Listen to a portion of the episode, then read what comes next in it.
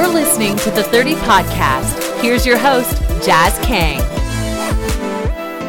All right, welcome to another episode of the 30 Podcast. I'm your host, Jas Kang. Don't forget, check us out online, silverscreenandroll.com. Everything Lakers updated daily. The whole crew's got you covered. You can also follow us on Twitter at LakersSBN, and you can check me out at JasKang21. Today, joining me, one of the guys who is a huge part of Silver Screen and Roll, basically runs the operation, the brains behind everything. Harrison Faigen, thanks for coming on today, man. Okay, first of all, that was a great intro. The brains behind the operation might be my new Twitter bio, and like I don't know what that makes Anthony like if I'm the brains, but like that. Hey, that was a way better intro than I, I'm just gonna take shots at my own podcast co-host. That was a way better intro. Plug the site, plug the Twitter handle, like all that stuff than he has done uh, in the entirety of us hosting the Lake Show on Monday. So well done. I appreciate it. Hey, no problem. You're you're Batman. He's Robin. That's what we're rolling with right now, right? So I'll take it, man. You're really like you're you're just like angling for a raise. I appreciate it. that's it, man. You always got to suck up to the boss. That's how that's how uh, that's how the corporate world works, right? I don't even know. Is blogging considered the corporate world? Like, uh man. No, we'd be we'd be about two steps below the corporate world. We're like, uh, yeah, yeah, it's not. You know what? It's it's a fun world to be a part of, but trust me, it, it, you know, people think it's all glamour and stuff. It ain't. It's a lot of hard work. No, it is not. I would actually say it's like one of the least glamorous jobs. It like like it looks like it when I like when I posted on my Laker game on Instagram or something, and I'm like, oh look, this is my current office. People are like, oh, you have the coolest job in the world, and like it's like okay, but yeah, I'm there till 2 a.m. and I, am not to complain about writing. I do have one of the coolest jobs in the world, but it's definitely not glamorous all the time. But especially when guys are like sweating on you in post game locker rooms and stuff like that. Hey, that's not you know what? It's not a bad thing, man. That Lakers locker room. Actually, the first time I went in there last season, I was just like man, this is it. You know, you know what I mean? So it's because there's so much history walking around Staples Center. I'm like, because I mean, for me, being from Canada, seeing this on on TV all the time, and and you know, like the the Shaq Kobe years. Uh, then you got forward to the Kobe and you know Pau Gasol championships, and you know just the history that goes on in there. When the when the first time you went into uh, the locker room, were you a little bit like wide eyed, or were you kind of timid in terms of asking questions? Oh, 100%. Both things. I, I was, when I went in there the first time, I was I remember I just like I felt like I couldn't breathe. It just felt like surreal almost, like where I was. It was like this is the place that I've seen them getting interviewed all these years on TV. Like, oh my God, there's Kobe's locker. And I like I wasn't fangirling. It was all internal, but I think I like I must have looked like a deer in the headlights because like I remember one of the P- media relations people came over, started talking to me, and then like I think it was about five minutes after I was in there, Kobe almost ran me over on his way from the room uh, they've remodeled the locker room since then but there used to be like almost the direct line from like the players lounge to the training room and i was standing right in the middle of it and kobe was trying to get through before any reporter could grab him and try to interview him before the game and i just happened to be right in his way and he just like was very very politely said excuse me moved me out of the way and then just started in and that was my first time in the laker locker room story and at that point, you're like, "Oh my god, did I just screw up? Man, I should have been out of the way." You start overthinking. I was like, "Oh yeah, no, Kobe hates me now." Like, you're pretty, you're pretty sure Kobe had no clue who you were at that point. You know that, right? No, I, I Kobe has no idea who I am. All right, just so you guys know, we're recording this uh, after a Lakers 126-111 loss in Houston against the Rockets, who aren't nearly as good as they were last year. Uh, James Harden went off. If you didn't catch the game, 50 points 11 assists, 10 boards, also finished uh, 14 to 26 uh, from the field. 18 to 19 from the free throw line. Seems like you couldn't even breathe on the guy today without getting called for a foul. No, that was what the, the if you didn't say it, I, that was the stat that I was going to cite. Was the 18 of 19 from the free throw line? What like the Lakers were not happy about it. At, at one point, they were defending. Almost everyone on the floor was defending with their arms behind their back, almost in protest. Like, okay, you're not going to let us have our arms out whatsoever. Look, like you can't call a foul if our arms are behind our back. Shockingly, that did not work uh, defensively. So, you know, they ended up losing. James Harden went nuclear in the fourth quarter. It, it's not all on the refs. Like, I, am not going to be that guy that sits here and says that it, it's all on the refs when the Lakers lose and they give up a lot of free throws. Like, the free throw disparity wasn't that big. It was 32 to 27. That That's the difference of five free throws. Like, did I think everything on James Harden was a foul call? Like, no. You know, he, he, there were multiple there were a couple times where like there was a point I think it was in the third quarter when I tweeted out like all the things that are considered a foul in this game from the Silver Screen Roll account, and it was like touching James Harden, being near James Harden, saying his name, yelling brick when he shoots. like being on the same court, being in a Lakers jersey. And it just like, you know, it, it, the calls, I'm actually surprised that the free throws are so close to even just because it really did seem to kind of favor the Rockets at times. And I think it took the Lakers out of their rhythm a little bit. I think they definitely they, they seem to get they would admit it after the game when I was watching like the broadcast and the interviews and whatever because I'm not in Houston. But it, it just seemed like they were kind of discombobulated by how the game was being officiated.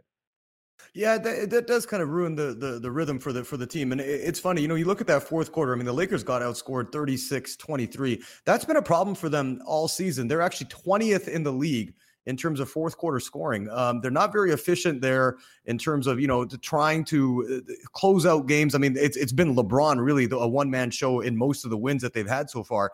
When you're watching the game, what do you think the issue is, especially trying to close things out and in the fourth quarter, uh, going into the kind of crunch time? Well, I feel like that is almost where you're seeing their lack of working on offense over the summer and during training camp and so far this season when they've really like by all accounts they've really really tried to focus on working on this defense and getting cohesion on that end and it's paid off. Like they're better defensively than i think anyone could have thought. I think they're without looking i think they're ninth right now in defensive efficiency and they I think are like second or third since they acquired Tyson Chandler, which is really good, and they deserve credit for that. And you know, if you can play that good of defense for the first three quarters, you can really get out and run. And sometimes they've been able to do it in fourth quarters against worse teams. Eh, but Houston, you know, you said these aren't the Rockets of last year. They could have fooled me during these games when you know they've been playing against the Lakers because they play really well against the Lakers this year. I know they haven't been as good on the year, but you know it just seems like they've been able to hit another gear against the Lakers. And in these fourth quarters, when they're either blowing leads or they aren't able to come back, I think what you're seeing is you're seeing the lack of shooting and you're seeing the lack of offensive cohesion. Because while LeBron James is a far better closing option than anything the Lakers have had, the problem there is like if your offense is him taking step back threes down the stretch, as much better as he's been at step back threes this year, there were actually a couple stories about that out online today. Uh, you're still just not going to be able to have that much success. I don't think. I, I just don't think that that's uh, like I'm not going to say that LeBron is not a going to LeBron is not a feasible option down the stretch, but you got to have something secondary, and they just they haven't been able to find that with consistency.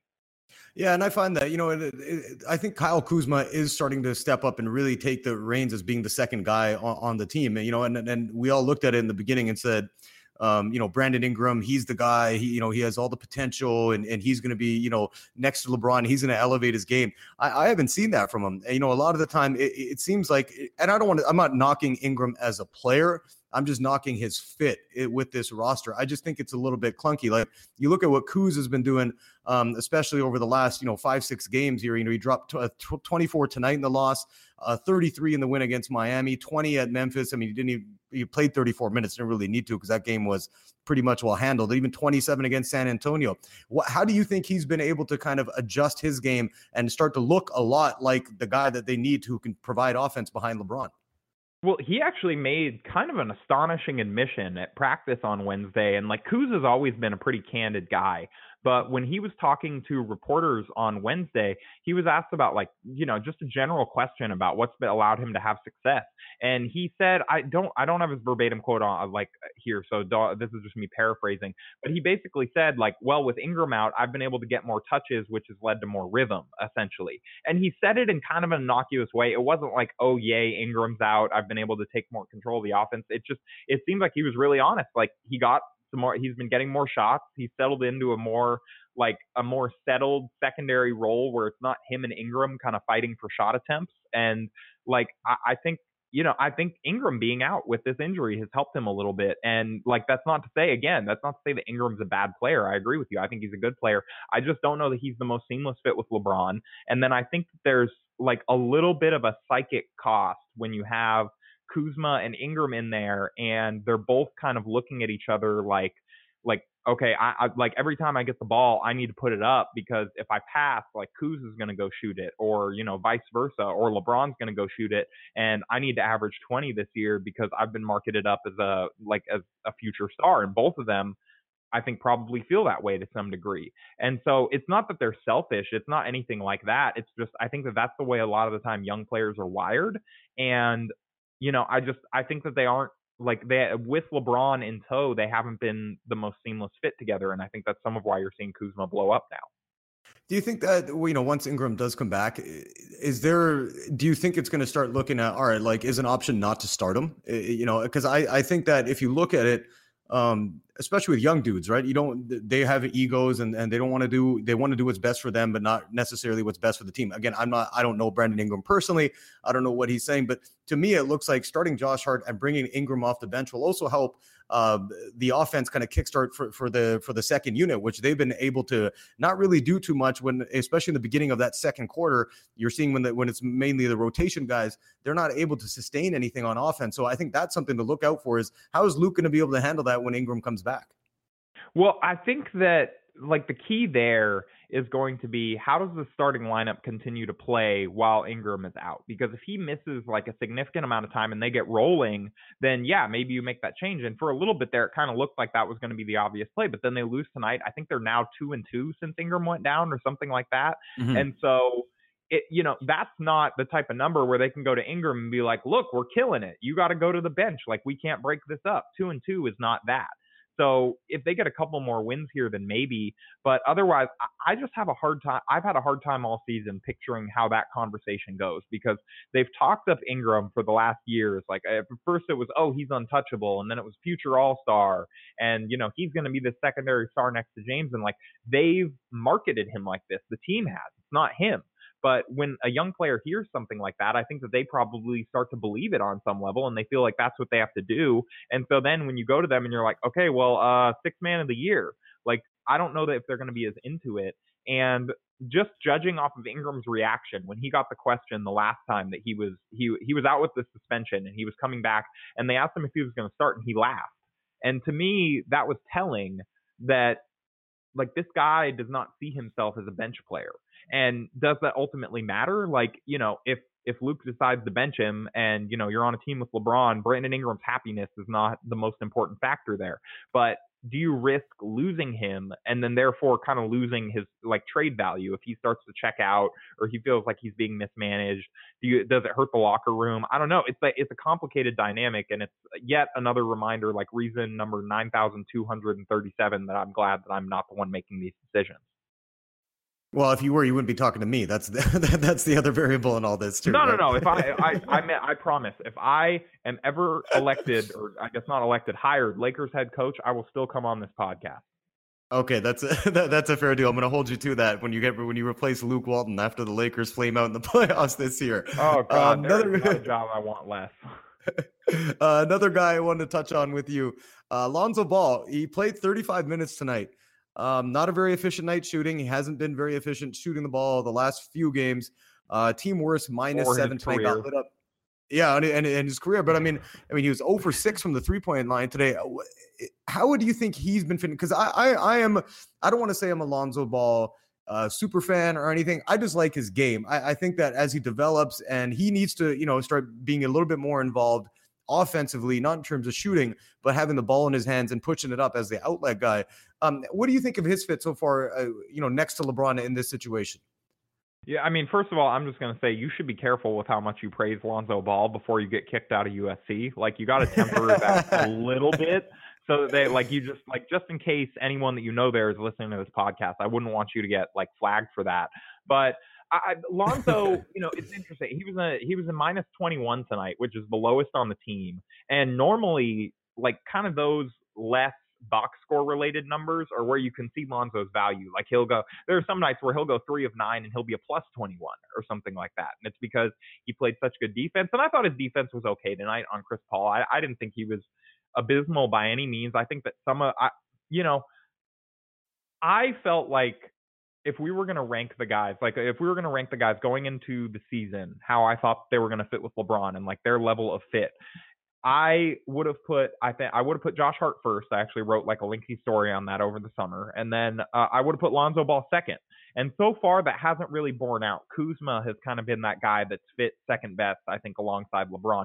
And so Lonzo's fit better than Ingram. And but I've been a little bit disappointed, to be honest. I've been overall like I think Lonzo's had a fine season. I've been a little bit disappointed with like the lack of chemistry between him and LeBron. And that doesn't mean like I'm not saying that as like the hot take, like they don't like each other, they can't play together, anything like that. I just thought that we were gonna I think the chemistry's been okay. I just thought it was gonna be better. Like I thought that we were gonna get a lot more of these kind of insane reads to each other that only people with their level of basketball brain could make. You know what I mean? Like these crazy, and we've seen some of that. Like we've seen some of the full court passes from LeBron to Lonzo or vice versa, but I've just seen less of it than I thought that we were going to see. And I'm starting to, I don't think that we're not going to get that. I'm just starting to wonder when that's going to come, when those two guys are really going to gel and get to that next level. Yeah, because they, they both are. I mean, I'm, don't get me wrong. I, am not going to sit here and say, "Wow, Lonzo, you know, mentally knows the game like LeBron." Of course not. Uh, but Lonzo is a pretty cerebral player, man. Like he he knows. He, to me, the way he he does things and the little things that he sees, um, that's something he needs to improve upon with with LeBron. Like like you said, like finding that chemistry and just being able to feed off of each other. Because I think there's points where he's looking at at at LeBron way too much on the offensive end. You know, like it's almost like catches like, "Where's LeBron? I got to give it to LeBron." Whereas he should be like, all right, if I can push the ball up and try and find uh, LeBron leaking out on the break, where LeBron's a, a friggin' Mack truck, you're not gonna be able to stop the guy. Um, you know, he should be kind of looking for that too. And the offense, I mean, I, I think anybody who thinks that Lonzo's to score 25 points a game is mistaken. Um, I think his game is, you know, he at his at his peak, he might be able to score anywhere between uh, 15 and 20, I think is going to be as high in the NBA for a season uh, if he ever gets there. But, you know, for him, like dishing the ball, he, he's a great passer. He's got great court vision. So I, I, think that's where it's it's been a bit of a disappointment, but I think he brings a lot. And, you know, I also think he's going to be on a bit of a short leash if if this type of performance continues into next season and, and beyond after that. I don't think the Lakers would be be, you know, looking at keeping him for another four or five years. Well, not even, and I don't even want to get that far ahead, but like, like even in the in the very short term, Rajon Rondo got reevaluated today as we're recording this, so yesterday by the time that you're all listening. But uh, Rajon Rondo got reevaluated, and they're going to look at him, I think, again on they they got like an encouraging result, and they're going to look at him again on Saturday, which would mean that he could theoretically rejoin the Lakers on the road if he's like ready to play.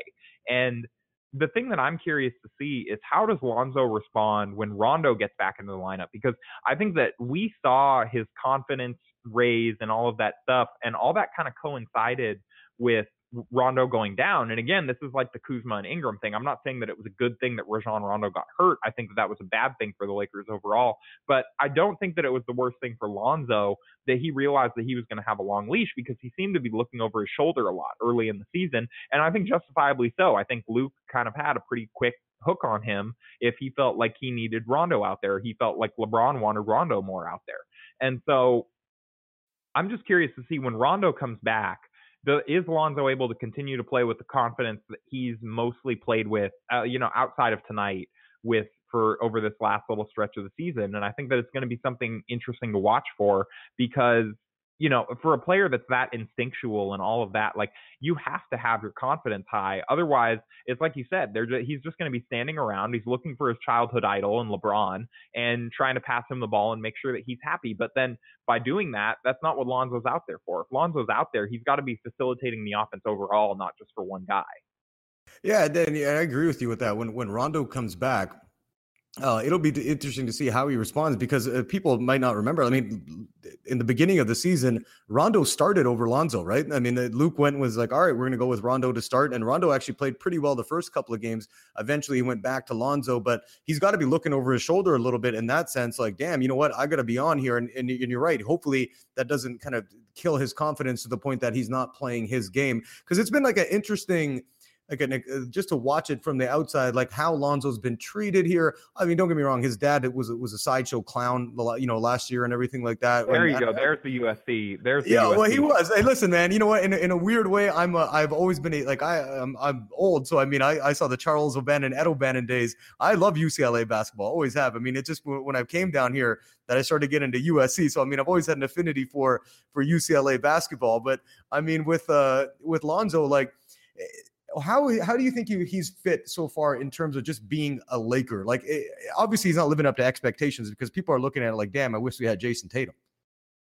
Yeah, I, I mean, I think I don't know that Lakers fans are there yet, and I think that there's still like a little bit of irrational optimism over. And I don't want to say irrational. I think there's still a lot of optimism about ball. I am actually still very optimistic about about Lonzo, and I don't think that the book is out on him yet by any means. I actually I still think that there's a chance that he could end up being the best player in his draft class. I just I think that the way that he affects the game, it, it's like you said, it's not he's not going to be a big scorer, and everyone who's watched him by now knows that. And so like the criticism of the shot, yeah, it's fun for Twitter. People are always going to do it. That's like that's just how like NBA Twitter is always going to be. They're just going to mock guys for what they're not good at. But what Lonzo is distinctly good at are things that don't show up in the box score as much. Like he can switch on to basically any player on any like uh, opposing team on any possession. He can go rover and run around the court and try and get steals and try and read other teams' offenses and you know just make plays. And I think he leads the Lakers in deflections, and he's pretty high uh, up there in the league, if I remember correctly from when I was looking earlier today. And so he does all these little things that allow you to win on the margins. But like as far as being a Laker and handling the spotlight and all that that comes with that, I think that he has been aided this year by LeBron's presence and by not having as much of that like because so like let's go back to Lonzo's intro press conference. Magic was talking, "Oh, don't break all my records. Leave some of them like up there for me. This is a this is our point guard of the future, all that stuff." And then so because he was billed that way, he came into last season and because of that, because of LaVar, because of the reality show stuff, and just the fact that he's like, he's more than a basketball player. He's like a real celebrity, and that people that don't really even watch basketball know who Lonzo Ball is because of, you know, his family's marketing arm. And so like there was a lot of attention on him and i think that last year he handled it well. He he's a very very composed kid. He's like probably the calmest 19 or 20 year old i've ever interacted with and like is just polished in interviews and always like never really says the wrong thing sometimes doesn't say the right thing like in the case when people were basically basically asking him to endorse luke last year and he just was like I will play for any coach or something like that. And so, but for the most part, Lonzo, outside of rare flubs, always says the right thing. And I think that he handled the spotlight well. But I do think that having LeBron and now having that, you know, Kevin Durant called it toxic, but now having that media culture just envelop and surround LeBron's locker instead of Lonzo's after every game, where he doesn't always have to be the guy facing the entire horde of assembled credentialed media after every single loss. Like I, I think that probably is ultimately good for him that he doesn't have the entire weight of the franchise on his shoulders anymore. I think that that's going to ultimately be a better thing for his long-term development than where it was all being given to him from day one. Yeah, I find I agree with you because I found that with him last year. Like I was, I covered a couple of games and and I found, I mean, it was different last season. Obviously, there was no low LeBron, but uh, I remember when he came back against Dallas after missing some time with the with the injury, and he came back. Um, and you know, we're talking to him at the by the locker, and it's like you're right. I mean, he is he doesn't get phased, and he doesn't seem like one of those immature, you know, 2021 no, he's who's like he is Sorry, genuinely unfazable. Like somebody asked him last year a question about Dragon Ball Z in a post game scrum, and Lonzo just didn't even bat an eye and answered it just like in stride. He didn't even pause for a second. Like, why is this person asking me about Dragon Ball Z right now? Like it, it's it's like it's unnerving almost. Like I feel like you could go in there. You didn't, ask him that question. Him. It wasn't you though, was it? Who asked him the Dragon Ball Z question? No, it wasn't me. I, I wish. I, I think I, you could go in there and I feel like you could ask him like a calculus problem and he would like just start doing it like that was a totally normal thing. I, you know what? I agree with you. He he has this whole like, and it, it, people I think take it for he he's apathetic towards it, which I don't think he is. I, I think he you know he cares and and you, I to me it looks like he puts a lot of work into his game. Um, he just got to develop a little bit more, and it's going to take time. And you're right. You know, I see some sometimes on Twitter, some Lakers fans are are talking, you know, get put, play Svi more than him. It's like, come on, like let's not be ridiculous. Not gonna play Mo Wagner and these guys. Like they're not gonna make a damn difference in the game. And you you gotta hope with a team like the Lakers, the way they're set up now. I, I think you know if Kuzma can do this for the rest of the season, that might be a hard ask, but. I mean, if he can go, you know, drop 20, 21 points a game, that's a development you want to see because I, I think people are fooling themselves if they think the Lakers are going to win a championship. Do they have a chance? Of course, they have a small chance because you have, they have, to me, the best player in the NBA and LeBron James. But you know, in, in, order for this team to take the next step next year, if they can add a free agent or make that big Anthony Davis uh, trade that everybody seems to think is going to happen, you want these guys to start making steps in the right direction. And and I think a lot of Lakers fans at points are losing their patience with him when they should have a little bit more with a guy like Lonzo. Yeah, well, and I also just think that like this is what happens when you sign LeBron is you you are expected to win now. You have a competitive team, and the time for youth and development and coddling the kids like that is for better or worse that is kind of out the window now. Like the Lakers very clearly want to develop all these guys and all that stuff, but Luke has talked openly about this. The hook is a lot quicker now. There are veterans that are going to come in the game and they're going to do the things that he's asking him uh, them to do. And like I think that that that's the thing that I think frustrate that I sense frustrates fans as much as anything. Like, oh, why is like why is he benching uh, Lonzo for Rondo, but like Lance, Lance gets to keep playing? Like, I think Lance, you know, he gets benched when he does the really really dumb stuff. But for the most part, like when Lance makes errors, it's just because like you know he's not that great but it's not because he's like not doing what Luke is asking him to do. Whereas I think the young guys are prone more to errors of, and this isn't necessarily as much Lonzo as it is some of the other ones where it's like not following the game plan. And so I, I like that is the cardinal sin for NBA head coaches because they want to they want to minimize risk and they want to like they want the like most NBA coaches want the high uh, want the high floor guy versus the like low ceiling like the mm-hmm. you know the low floor guy and yeah. so, like, you know, all these young guys obviously have way higher potential than the veterans on the roster. But like, it, Luke is there are going to be times where Luke plays the veterans because he's more comfortable with what they like where they bottom out versus where the young guys bottom out. You know what? I, I think this team is eventually. I think I think either Magic uh, and Rob Pelinka together. Uh, in my opinion, I think either Kuz, uh, Lonzo Ball, or Ingram are going to be gone at some point next season. If you had to pick one yeah, of those three, who, who do you think it would be?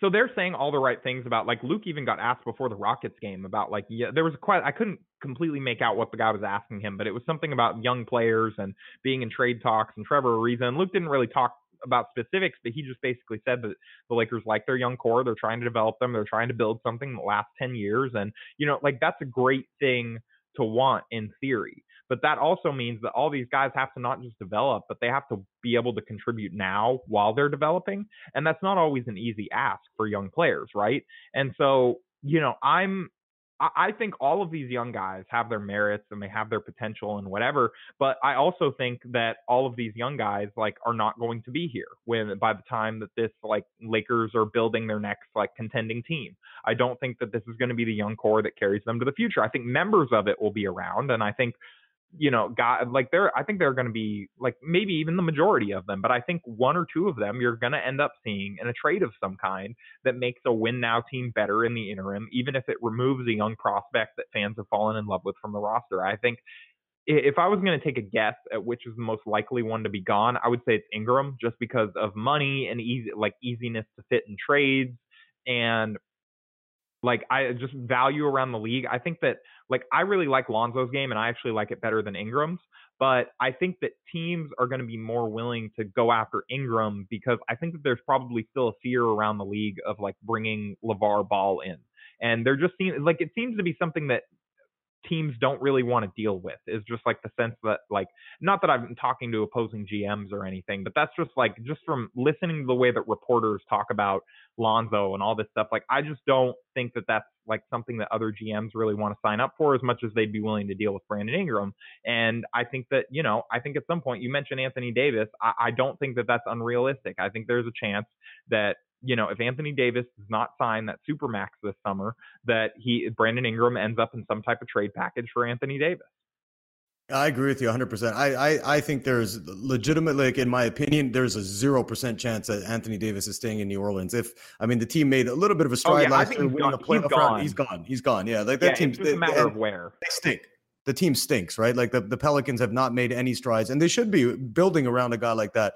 They look good for that time, obviously, before before Boogie got hurt, even beat the Trailblazers last year in the first round. But you're like, all right, you know, if, if they would have shown some uh, a little bit more improvement this year and and they made some good moves, you know, in the front office made some good moves to bring in some more talent, he probably he might have stuck around. I mean, the money is always one thing, but a little bit of loyalty too. But I mean, there's no way he's staying in New Orleans. And I agree with you. I, I think, you know, with the Lakers and the Rich Paul connection, he, he's he's coming to LA.